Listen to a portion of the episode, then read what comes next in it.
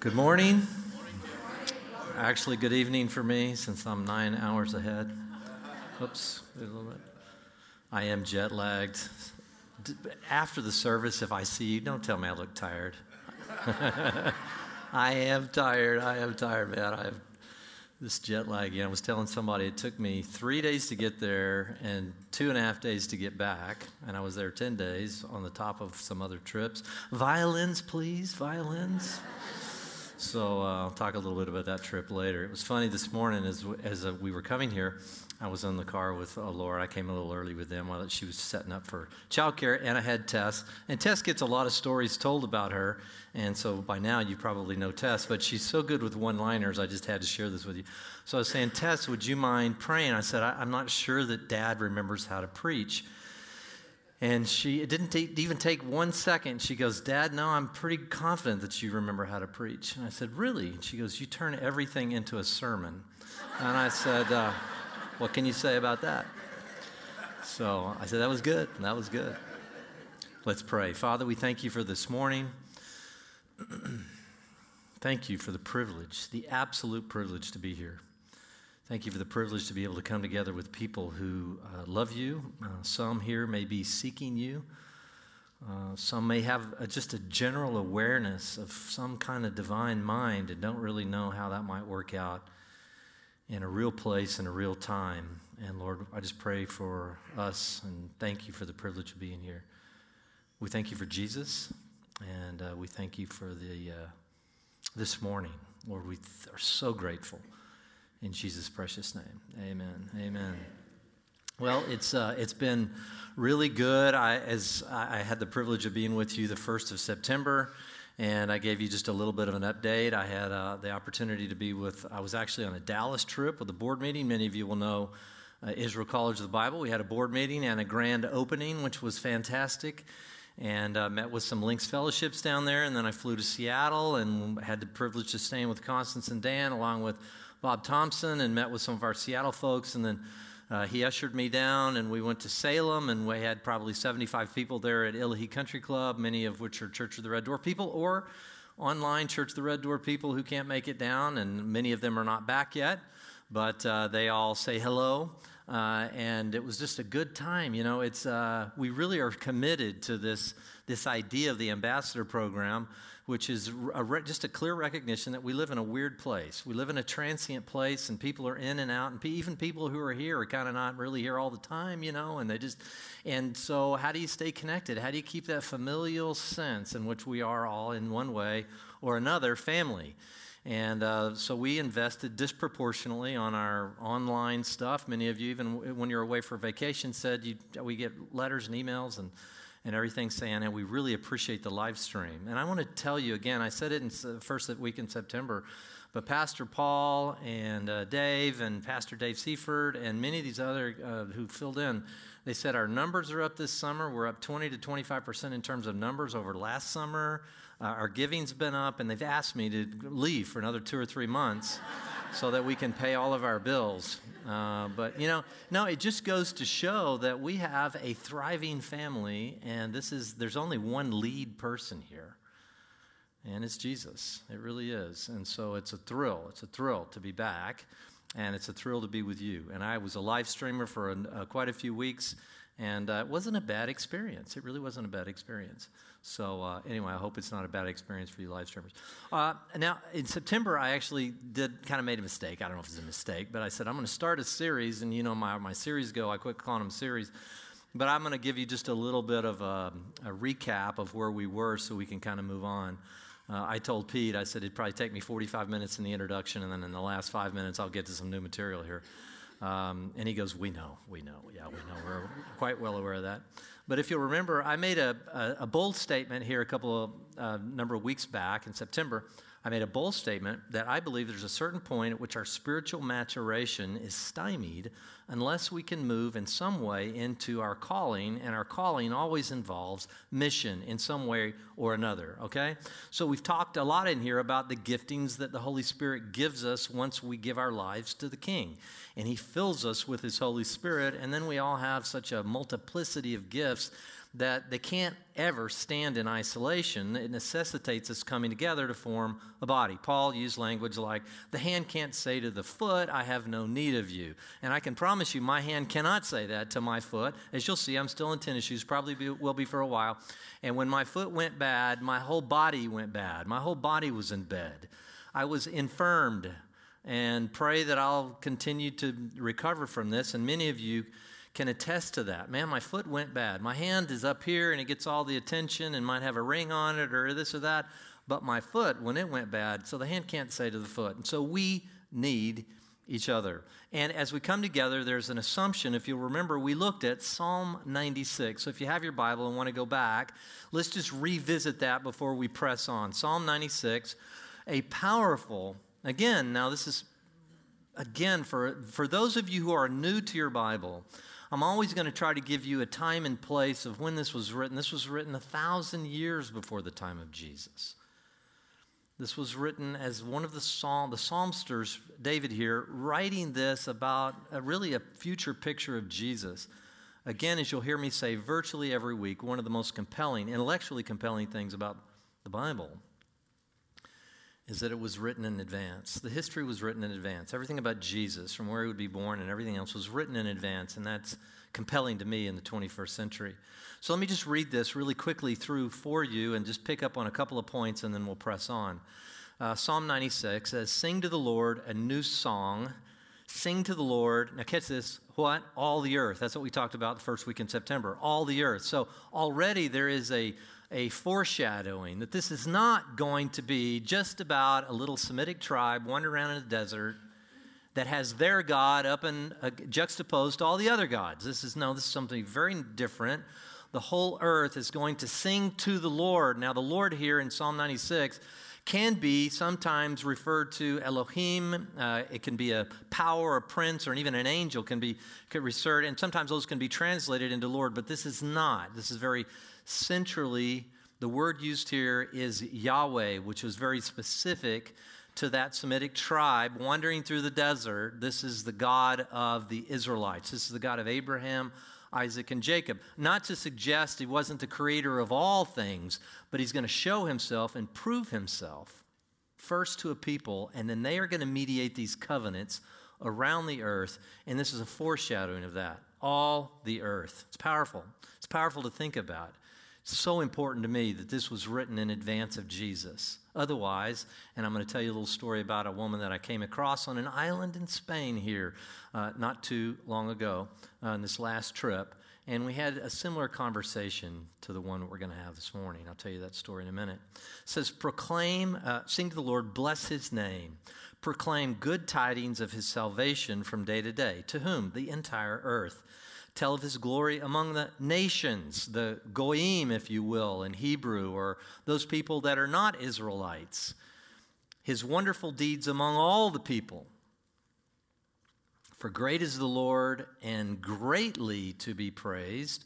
Why do we, why are we fundamentally on mission? Because great is the Lord and he is worthy to be praised. Not necessarily just for our own salvation, though it certainly includes that.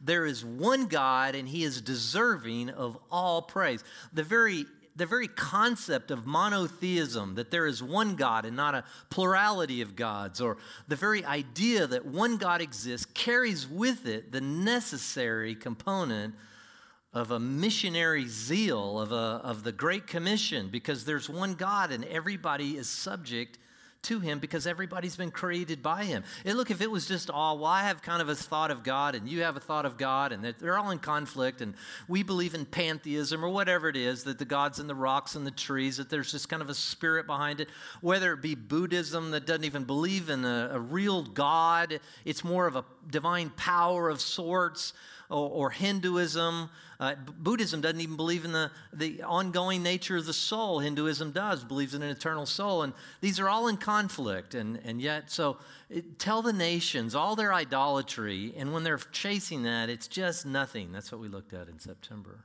You can see that the next part. Great is the Lord and greatly to be praised. He is to be feared above all gods. Now, when it says that is not Yahweh, that is Elohim. Elohim. For all the gods of the peoples are idols. They're just worthless. They're not good for anything. They're, they're just guesses at what might be obvious to us that the Creator exists, but they're just speculation. But the Lord made the heavens, and splendor and majesty are before him. Strength and beauty are in his sanctuary. Ascribe to Yahweh, not Elohim, not all the gods or a God. Describe this God that appeared to Abraham. O families of the peoples, ascribe to the Lord glory and strength, ascribe to the Lord the glory of his name, and bring an offering and come into his courts and worship the Lord in holy attire. Tremble before him. Who? All the earth. That's why I'm on mission. I got tired of watching backswings. I just really did. I still am interested in backswings and golf. For those of you know, I was a golf pro for many years. Been doing ministry now for 25 years. It was kind of a slow evolution out of golf and into this because, you know, at a certain point, you know, you've looked at enough backswings and the, you, you, it's fun and exciting and kind of an adrenaline rush to compete and all that other kind of thing. But at a certain point, there's something that so far surpasses that the greatness of the cosmic order, the creator of all things. And I got more interested in talking about him than I did about backswings. I just did. And many of you are finding that true, whether that was business for you or whatever it was. You just started to find yourself needing to worship. And in fact, when you did, and when you reached out to the greatness of God, uh, then you found that I, you found more fulfillment. And you also knew intuitively that this was that there was an eternal nature to worship. As I mentioned to you as we traveled through and we're in Montana, I mean, just the glory of just this national park. I, as I told you a few weeks ago, it just broke my heart to imagine that people would drive through Glacier National Park up this steep incline, thousands of feet below, and looking at all this creative glory. And boy, did we have a majestic day to do it. And just go, ah, just isn't it, isn't it a luck shot that this all came to, came to be? As I worshiped the Lord and driving through and looked at all that, I, I, I benefited. I benefited. Say among the nations, the Lord reigns. Indeed, the world is firmly established and will not be moved. He will judge the people with equity. Hmm, we don't like to hear about that. We like to hear about a God that loves us and created us, but we don't like the idea of a God of judgment. Why? Because we think somehow we can have Earth 2.0 and everything will be fine. Earth 1.0 is not great. It's in great distress. I don't know if you've seen the news lately or your entire lives. What does Psalm, Psalmist said? The nations are in an uproar, and they always will be. It's just always one catastrophe after another, one mass shooting after another, one horrific tale about abuse or this or that, all these things that just compile to make this I don't want Earth 2.0. I want a new heavens and a new earth. And that's what this is saying. Say among the nations that our God, the God of Abraham, Isaac, and Jacob, reigns. It's powerful thought, isn't it? It's powerful thought. So, out of this, and I won't finish the last few here, but so there were a few things that I wanted to have takeaway. Number one, it was always the plan to speak to the earth. So, this is not just a Jewish God it was always to be given to a nation who could then take it to the nations. So the, the reason for Israel, people say, why are they the chosen people? We always have to ask what, and we've talked about this before. Chosen for what? And they were chosen to mediate the, the old covenant to themselves, not, the, not to the nations, but mediate the new covenant, which is what we're going to do this morning with communion, right? We're mediate the new covenant in his blood that everything can be cool with you and God based upon what Jesus did and not based upon what you do, your merit, or what you've worked your way towards. That's the New Deal. And it is a great New Deal. Roosevelt's was, uh, okay, maybe it got us out of the Great Depression. This is a great deal. And it is the New Deal. And that was all talked about before. It was always to center on the Lord's majesty, always. It was always about His, His majesty and His glory. Why? Because we function better when He's glorified the most. I am most content when I'm worshiping because I'm satisfied when I'm worshiping.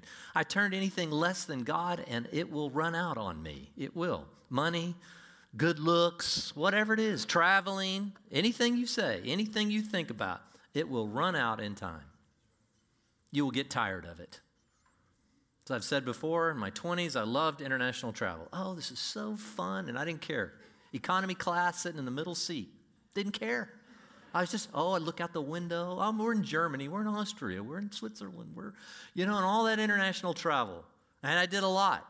And in the 30s, it was oh, always still fun, you know. In the 40s, I, you know, this is so, ooh, this is, this is, this is tough. My 50s, I have to travel business class, and it's still miserable. I cannot. There's no way I could. I've seen too much. I, and I just now just going out the door, I just go, Laura, please, you know. And yet, there's calling, and I love. There's people in Europe that I love, and, and all that. But I, it's just so rigorous, so difficult. Violence, please, please, please, please, please, please. But it is. It, things just change. They they will never fulfill. At some point, you'll come to an end of it, and God is fulfilling. And then eventually it was to have always a powerful effect on all the nations. So, number one, we looked at a couple weeks ago salvation will come to the earth and will come from the Jews. You remember the conversation Jesus had with the woman at the well in John chapter 4. He was very succinct. He said, Woman, salvation is from the Jews, because she was talking about her different things and all that. I'm just telling you, woman, salvation is from the Jews. Why? Because Jesus was Jewish. All the promises, all the covenants, all the prophetic words were given to the Jews to mediate to the nations. Again, as we saw in Psalm 96, well in advance of Jesus, it was always to be taken to the ends of the earth. Still, something that many of my friends who are Jewish, either Orthodox, Reformed, or conservative, in whatever camp they may find themselves, still struggle with the idea of being a light to the nations. It's more about their Jewish ethnicity and their beliefs and no, they were always called to be a light to the nations. And so, as we're, you know, we look at Israel College of the Bible and all of our Jewish friends and Arab friends in the Middle East who love Jesus and are trying to export that and be that light to the nations as part of kind of the DNA, a little bit, of our church here at Church at the Red Door, that we recognize that now we too are part of this new nation that we talked about last week. So it's not just about that. By the way, let me just tell you this quick story. You know, uh, this is something you'll probably come up against your friends because it always leads to pluralism, and I'll explain what that means. So uh, I met a, a, precious woman, and uh, I just had an encounter with her. Not a long encounter, but an encounter, and uh, maybe half an hour. It was just basically for me, Lord, what do you want in this conversation? So for me, I just asked questions. I didn't get to talk a whole lot, but I did ask questions. And come to find out, if you know anything about Spanish history at all, uh, with the Spanish Civil War, which was from 1936 to 1939, there was a massive upheaval. And they went into what became a dictatorship. And if you know anything about that, uh, it, was a, it was a dark time, uh, and yet for some it was a great a time of exploitation and, and great things. It was a dictatorship obviously, uh, with Franco, Francisco Franco, who'd kind of been a military guy. He'd been deported to the Canary Islands, which is kind of off the coast of the African continent in the Northwest. And uh, then he had to, he, during the Civil War, he came back in with this nationalist party and uh, was actually aided by, if you can imagine, Mussolini and his Italian fascism, as well as Hitler. And they actually helped him, the Nazis helped him get back in to kind of plan, even though they stayed somewhat neutral during World War II.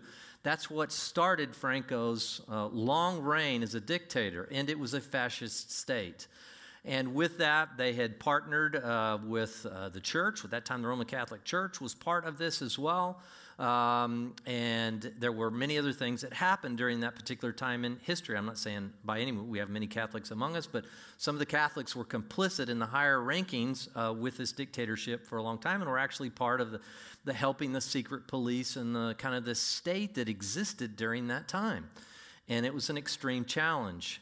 And this woman had uh, run, and she had run from her father, who is still living and was part of the upper echelons of, of this dictatorship and still wanted this, this guy to be resurrected. Now, when, uh, when Franco died, he, he actually turned it over uh, to the next guy, Juan Carlos I, assuming that he would take on this, uh, you know, continue this government as it was so entrenched in his dictatorship.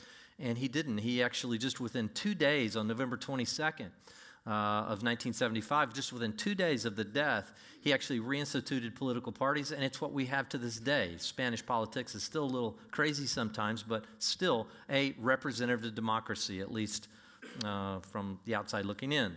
And, and so that's a little bit of the history, but her father was uh, a real wealthy guy and part of this upper echelon within this dictatorship, and he loved fascism, still does.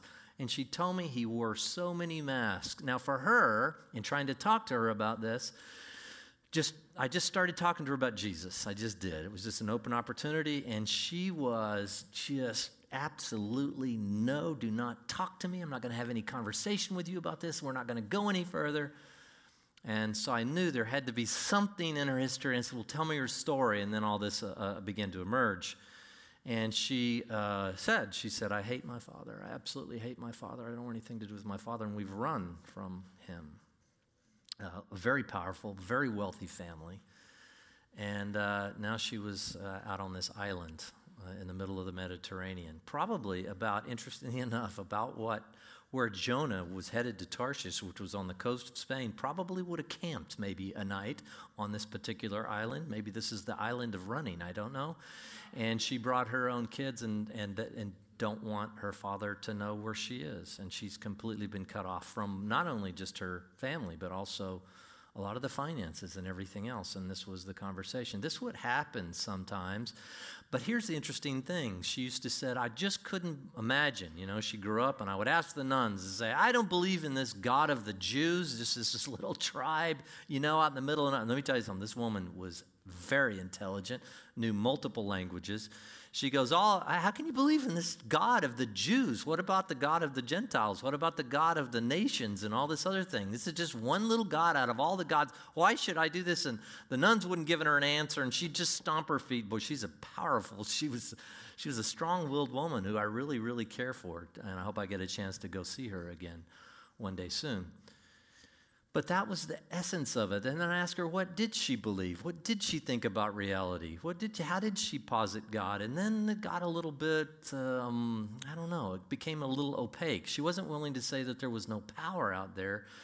On one hand, she would say there's no God. On the other hand, she would say there's some spiritual power out there or some spiritual consciousness out there or something like that. But it really became what we would call pluralism. In other words, everybody has maybe just a little touch, a little taste of what it is to understand God. I just find that completely implausible because they're all in direct conflict with one another. Do you have an eternal soul, Hindus? Uh, yes. Buddhists say no. Do you, you know, is there a multiplicity of gods or is there one God that was responsible for creation? Are we created in God's image or are we just a product of, of chaos? I mean, those are questions that religions suffer with. Well, they're just all the best expression. But what you're saying when you say that is ultimately you're saying we see it as it really is.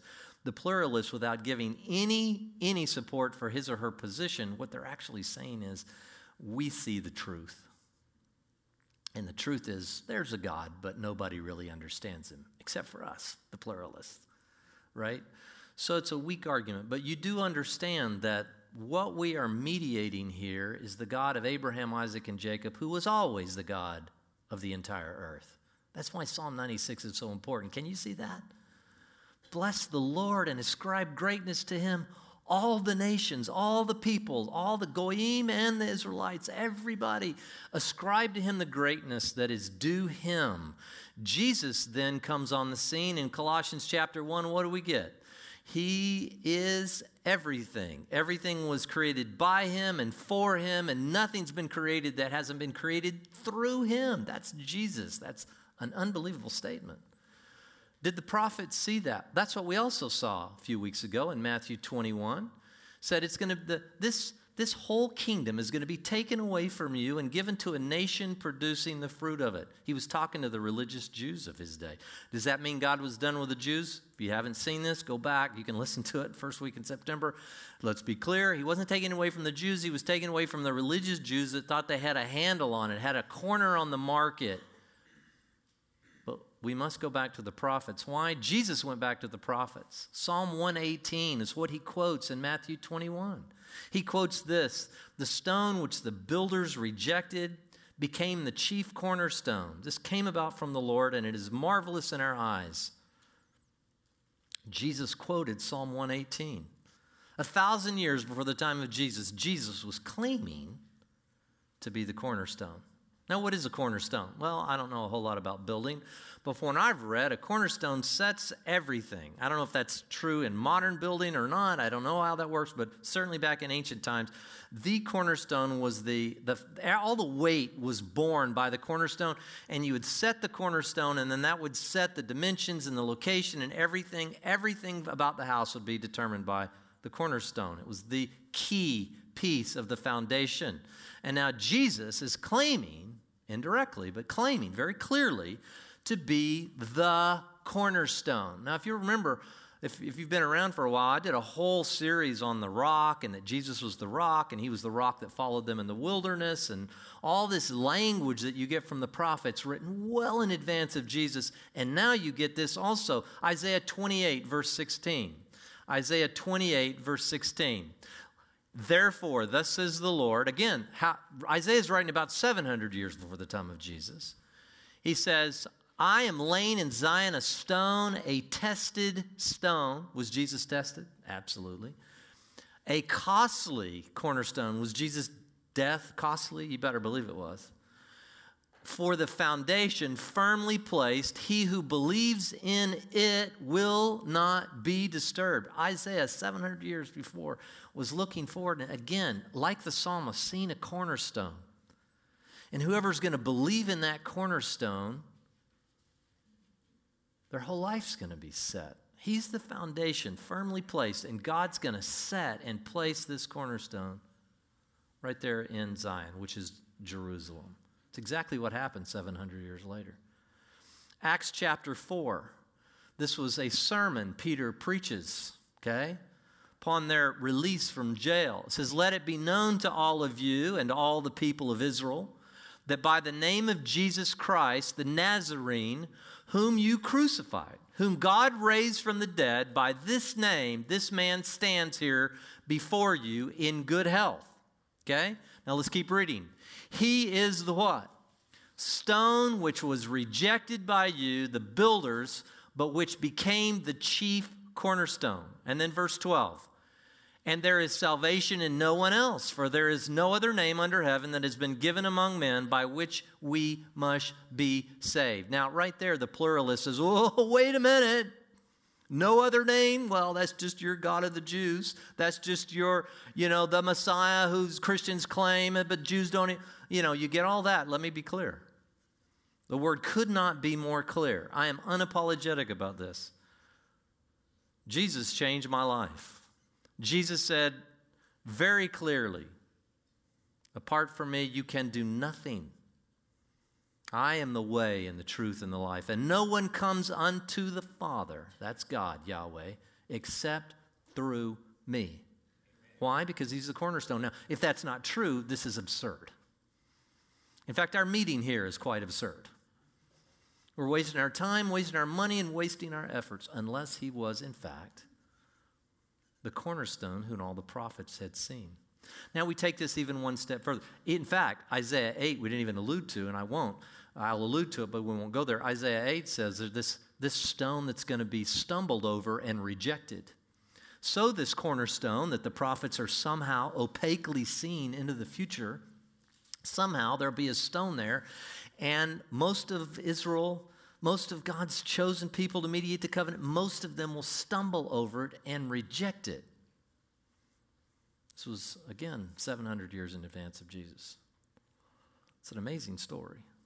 Now, Paul in Ephesians chapter 2, we'll kind of bring this to a head here. It's important that you see that this proclamation was to start with the Jews, but eventually be adopted around the entirety of the earth, forming a new nation comprised of Jews and Gentiles, what Paul is going to refer to, although I'm not going to go there, but I think it's verse 14 or 15 in Ephesians 2, as the one new man. In other words, we have Jewish friends here, and we have, you know, ethnically Jewish who follow Jesus, and we have ethnically non Jews, of which I am one following Jesus, we are, according to Paul, now one new man. We're just one new individual. It's powerful to think about. But in Ephesians chapter 2, verse 19, let's listen to his language here. It says, So then you are no longer, speaking to the Goyim or the nations, you're no longer strangers and aliens, but you're fellow citizens with the saints, and you are of God's household said, having been built on the foundation of the apostles and prophets, Christ himself being the what? Cornerstone. He was what the he was Isaiah was seeing it, the psalmist was seeing it. How's it going to go to the ends of the earth? Well, it's going to start with a cornerstone, it's going to build a house. And then in whom the whole building being fitted together is growing into a holy temple in the Lord. And then finally, verse 22 in whom you also are being built together into a dwelling of God in the Spirit.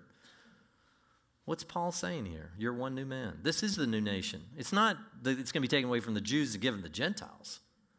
It's going to be taken away from the religious Jews who'd rejected Jesus, given it to the religious Jews who had embraced Jesus Matthew, Luke, John, Peter, all these guys, right? It's going to be given to you, and then you're going to take it to the nations, and then the nations and you together are going to form this new kind of humanity, this new nation, this people group, the one new man, the one new nation that share the same attitudes and culture and not just culture that's not even the right word the whole the whole dna your whole purpose for living the way in which you treat one another this is, in fact, what Jesus called the kingdom of God. It's going to be ruled by a whole nother ethos. You're going to be trying to steal from one another, who can get the best off one another. You're going to lay down your life to serve one another. Now, do you want to be part of a community like that? Well, until Jesus comes back, we'll never have a perfect community, but we can have a community that has the intention to look like that. And when I come here, I feel that. I feel your prayers. I feel your love. You know, right before the service, I went up in the mills. Stacy and Mike were up there, just up in that room, just praying about you, praying about you as a body, praying about the service, praying about. Then I go down here and there's there's a Herman serving. Then I go back into China and then people are sitting, and Laney and everybody setting up, and all the, the people just. There's a lot of activity going on here for one purpose: ascribe to the Lord the greatness that is due Him. Is He worthy of that? He is. He is, and that's why we're here. So what does this new nation look like? Well, Peter even took off on this theme. 1 Peter chapter 2, verse 1 through 12. Peter picked up on this exact theme. He said, Therefore, putting aside all malice and deceit and hypocrisy and envy and slander, we're not like that anymore. We're different kinds of people. We're different people than that. I'll make a mistake, I'll slander someone, and then I'll, the Holy Spirit will lead me, and then I'll go and I'll ask them to forgive me, or I'll, but there's an ethos here. We're not perfect people, but we are striving towards becoming like the one who saved us. Like newborn babes, long for the pure milk of the word. Can I say that again? Like newborn babies, long for the pure milk of the word. I met I met a sweet woman I, out by the water fountain out here a minute ago uh, that I have met, and they've been coming for a few weeks. And she said, "Oh yeah, we've never really really opened a Bible before, but we're going to this Bible study, and we're going to this Bible study. Can I just tell her uh, anonymously, although now in front of all of you, just keep." Longing for the pure milk of the word. You're falling right into what Peter had said. Long for it, like newborn babies. Why? so that you may grow in respect to the salvation that's already happened just because you believed in Jesus. The Bible says, believe upon the name of the Lord Jesus and you'll be saved. You don't do this to be saved. You do this what? Because you're saved. You did nothing for your salvation. Nothing. I went through catechism. I went through this. I went through this Bible class. I went through that. I, I became a member of Church at the Red Door. Well, number one, we don't even have membership here. You're just part of us when you come, you know? I did this. I, I took communion. I, I went through that. I, I was born this way. I was, my parents were, my grandparents. No, no, no, no, no, no. You just do it because you believe upon the Lord Jesus Christ, his death, burial, and his resurrection. Vicariously done in your place. He took the beating for you and me. We believe that. And then we want to grow in our new family. And so we long for the pure milk of the word. If you've tasted the kindness of the Lord, well, first of all, have you tasted the good news of the word? And we're going to get into this more specifically in weeks to come. If we're going to talk about how do we really take a next level by being part of the Great Commission, we're going to have to understand well, what really is our message? What are we really saying and what are we not saying? We're going to, I'm going to tackle that in weeks to come. Some of you would say, well, it's about just Jesus and 1 Corinthians 15 and him being dead, buried, and resurrected. That's true, but we're going to even go into more detail. I want to equip you to be able to have a conversation in a 21st century environment that does not have to be cringeworthy, where you go and just go, well, you know, uh, you know, and then you feel terrible. Just, it's, it's very simple. There's one God and he's revealed himself in Jesus. And how you communicate that can be very challenging. And sometimes, well, people aren't going to like it. And that's okay too, as long as you do it in gentleness and kindness. And then here we go. Are you ready? Verse 4. And coming to him, that's to Jesus, as a living stone. So G- Jesus himself is the cornerstone. All the prophets saw it. The New Testament guy said, nah, he's a living stone. He's the cornerstone. But now you're a living stone. That's what Peter, now this is an odd, it takes a lot of audacity to say this. But you're a living stone, which has been re- rejected by men, but is choice and precious in the sight of God, still referring to Jesus. And you also, as living stones, are being built up as a spiritual house for a holy priesthood. Well, what's Peter saying here? You're part of the priesthood. What's a priest? It's a mediator, it's someone who helps people get to God. To offer up spiritual sacrifices accept, acceptable to God through Jesus, for this is also contained in Scripture. Behold, I lay in Zion a choice stone, a precious cornerstone. He who believes in him will not be disappointed. This precious value then is for you who believe. But for those who disbelieve, the stone which the builders rejected, this became the very cornerstone. So again, now Peter is using this cornerstone idea. He's using the same language. He just he just goes back. He quotes again what we did earlier, Psalm 118 and Isaiah 8. And he says, And a stone of stumbling and a rock of offense, for they stumble because they are disobedient to the word, and to this doom they were also appointed. But you, you little living stones, you, Oh, yeah. And if you're not, you can be one today. I don't know if I'm a living stone. Believe upon the Lord Jesus Christ, and you shall be saved. God forbid we would make it any more complicated than that. He said, But you're a chosen race, you little living stones.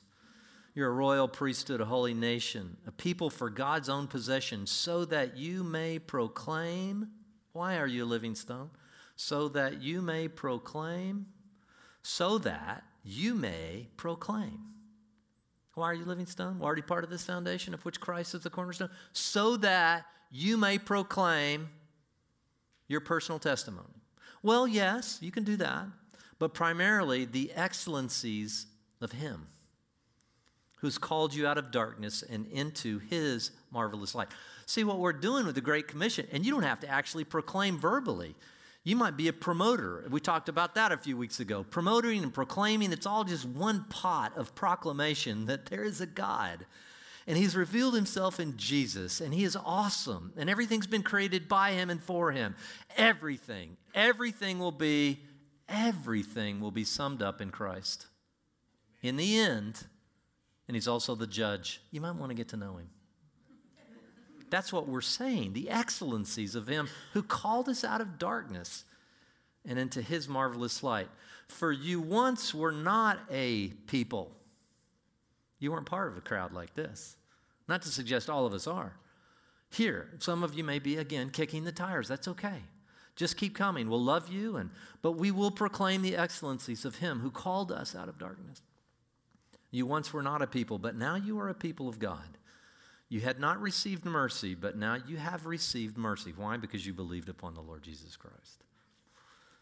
Beloved, I urge you as aliens and strangers to abstain from every from fleshly lusts which wage war against your soul. In other words, don't just allow other idolatrous nonsense to take top billing in your life. Doesn't mean you can't enjoy a beautiful dinner, a wonderful vacation, or even a new car. It doesn't mean any of that. All that's that is not what this is talking about. Don't let anything take the number one place, the seat of the throne in your heart other than God through his son Jesus. Keep your behave, behavior excellent among the Gentiles, those who don't know God at all. so that in the thing in which they slander you as evildoers, they may, because of your good deeds, as they observe them, and we'll talk about this later too, glorify God. One of the things we do to proclaim or promote the gospel is we actually just do good stuff. I mean, I, I could dress that up in all kinds of theological language and all that's so beautiful. Look, you just go out, you feed the poor, you care about them, you know. You go with the ranch to go out to the homeless people living among the trees, and you give them blankets, and you care for them, and you love them, and you give them a hug, and and and same thing because they're just as destitute of people behind some of the walls of these country clubs in this valley, of which we have 130 golf courses, and they are just as poor and downtrodden spiritually as anybody living under a tree. And you proclaim and promote the very glory of God. Why? Because He is worthy of that. It's who He is. Can you imagine being next to somebody? I, I don't know if you saw this, and I know it got some kind of reviews that were maybe it was not portrayed properly, but I, I saw it on the plane coming home. The Green Book. Are you familiar with that at all? It was about the extraordinary, extraordinary gentleman. I can't remember his actual name, but the extraordinary uh, African American gentleman who was one of the most renowned pianists of his time, and it was back in the late 50s, early 60s. He lived above Carnegie Hall, but he decided, given all the racism in the South, still we were mired in a bunch of absurdity.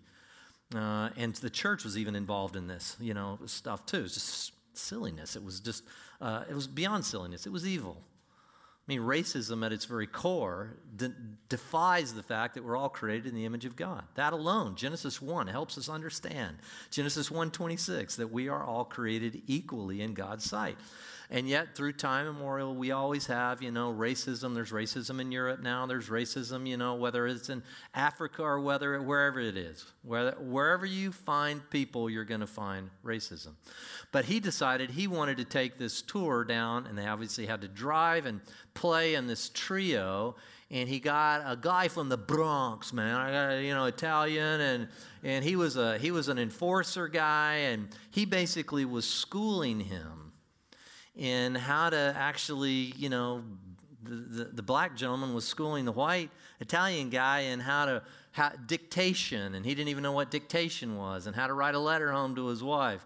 And he'd write a letter home to his wife, and says, "Yeah, I'm here, and it's very good, and you know, and this hotel is nice." Okay, hug the kids. You know, it's about that's all he could do. And he was helping him craft some letters to his wife. I really, really enjoyed the movie. But at one point, this white kind of mafioso looking guy who's his driver there to protect him in the south against all the atrocities that would you know unfold on this tour. He was there and he heard him play and he just he was taken back by it. He just couldn't imagine. He, he had the privilege to drive this guy and yet he was a racist. But now all of a sudden he's seeing the excellence of the guys with and begins to see him in a totally different light. And then they'll go somewhere, and there were a number of scenes where all of a sudden he's being treated in ways in the South that you have to see the movie, but was treated in horrific ways. And he's like, Don't you understand who you're dealing with? Don't you? And he completely flipped because he saw the excellence of the guy that he was hanging out with. See, if you're not someone who's interested in the Great Commission, you don't know Jesus well enough. You don't know who you're driving with in the car. You just have to say. And I've experienced this. I had a, a sweet man up until this summer I was with. One of, they say the top developers in the entire world, a guy by the name Gerald Hines and I was with him, and I remember a story that we were in Aspen, and you remember the uh, Robert Wagner, the actor, actor Robert Wagner. Some of the young people will remember him better in some silly roles, but as he he was married to what was her name? Oh, you know. So you know Robert Wagner, and so Robert Wagner and was we were going to play, and there was Mr. Hines, who is you know billionaire over. I mean, just one of the most extraordinary guys, and yet diminutive in stature and very humble and just very, and always asks questions of others and never, ever talks about himself. Never. And I've been with, I was with him for 20 years. Lived in his home, spent time with him. I mean, just, just know the whole family, the whole thing, and became very close. And yet here we are with Robert Wagner, and no offense if you're a Robert Wagner fan, and haven't maybe, you know, Robert, if you ever watch this, I'm sure you won't on live stream, then I apologize, but you don't know who you were with. And so we started playing golf, and he was not very nice. He was just telling stories all about himself and his acting and this and that and blah, blah, blah. And he played about three holes, and he just didn't want to be with this old man, you know. And he took off and faked a phone call. I know what a fake phone call looks like. On the golf course, I got to go, and blah, blah, blah. And he, he takes off and never knew who he was with. And I wanted to stand up and go. And then when he left, uh, Mr. Hines said, now, now, who was that gentleman? he had no idea who Robert Wagner was. I said, well, he acts, and, you know, anyway. And so, but I just wanted to stand up and trumpet. I said, Don't you realize? I mean, there are people that, I mean, this guy is a living legend. He's already in the textbooks. He said, I wanted to tell Robert Wagner this. There was something innate in me. Do you know Jesus enough to where you cannot contain yourself? You don't need to read Matthew 28 in the Great Commission. You don't even need to do that. It's already so. Do you know Jesus? Why? Because I'm so religious, and if I don't commit the great, you know, I just have to be part of this religious ceremony that all good Christians. I tell people about Jesus because I can't wait to tell them about Jesus. He's a creator of all things. He died. He rose again. Man, all, he, he announced the coming of a new kingdom. We don't have to live like the animals that we were acting like. We were creating the image of God, and He's going to give us open access back to the Father based upon zero effort other than his effort on our behalf. Just believe. Now, who don't, how can you keep that to yourself? Now, if you're not a proclaimer and you're just a promoter, maybe you're just, you know, you're playing a role, but you're somehow playing in a role in whatever this vision is of CRD that we want to reach people. We're going to talk about that more in the months to come. Really going to get into it because we're not going to be here forever. I'll just give you a little foretaste. There's some good things happening. Some things are going to, this thing's going to roll. This vision's going to go. And we're not going to, we've been here for three years. It's been a glorious three years. We're coming up on our third anniversary, but we can't, we can't grow anymore. And so we're, but there's, there's a purpose in it, not just so we can have a bigger church. I, I couldn't care less about a bigger, I want an effective church. I want a loving church that cares about people because we're such nice people, we cannot keep our mouths shut. We can't. Jesus is just too good. He is worthy. That's my introduction, and this is my close. now I'm going to have you worship to this song. I, I knew that this, this is, I, I love this song. I love this song. He is worthy. And then I'm going to ask at the conclusion of the song, I'm going to ask Pastor Paul to come up and explain how we do communion. Okay? You're going to be totally invited to do communion. But we ask you not to do communion if you don't yet believe in Jesus. I mean, it's going to be simple as that. I mean, that's why we always kind of struggle. We used to go upstairs, now we're doing it downstairs. You don't believe in Jesus yet? You stay with us. Watch us be involved in this beautiful little ceremony that we're going to have. But and it's not until you believe in Jesus that you should partake, partake in communion. Okay, so we'll talk about that. But in the meantime, is he worthy? You, oh man, if you don't know that yet, we want you to know that. My heart bleeds for this.